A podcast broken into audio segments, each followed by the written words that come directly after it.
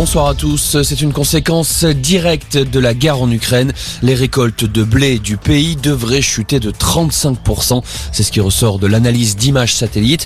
À ce stade, l'Ukraine serait en capacité de produire 21 millions de tonnes de blé sur l'année en cours, soit 12 millions de moins qu'en 2021. Face à cette menace, des grandes puissances agricoles comme l'Union européenne et les États-Unis se sont engagées à assurer la sécurité alimentaire du monde. L'Union européenne a franchi une ligne rouge en proposant un embargo sur le pétrole russe. C'est ce qu'estime le Premier ministre hongrois. Selon Viktor Orban, la Commission européenne a porté atteinte à l'unité de l'UE. La Hongrie est l'un des pays européens les plus dépendants du pétrole russe. Sur la question de l'Ukraine, les dirigeants du G7 s'entretiendront dimanche en visioconférence.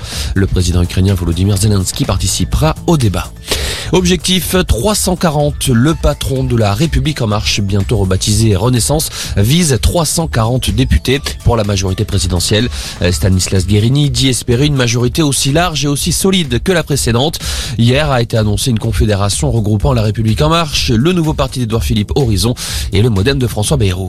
À gauche aussi, on s'unit. Le Conseil national du Parti socialiste a validé le ralliement aux insoumis, aux verts et aux communistes à travers la nouvelle Union populaire écologique et sociale.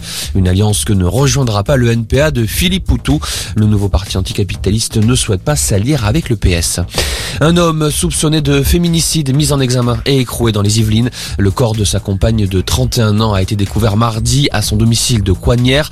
Le suspect avait déjà été interpellé pour des faits de violence conjugale avant d'être remis en liberté. La jeune femme n'avait pas déposé plainte.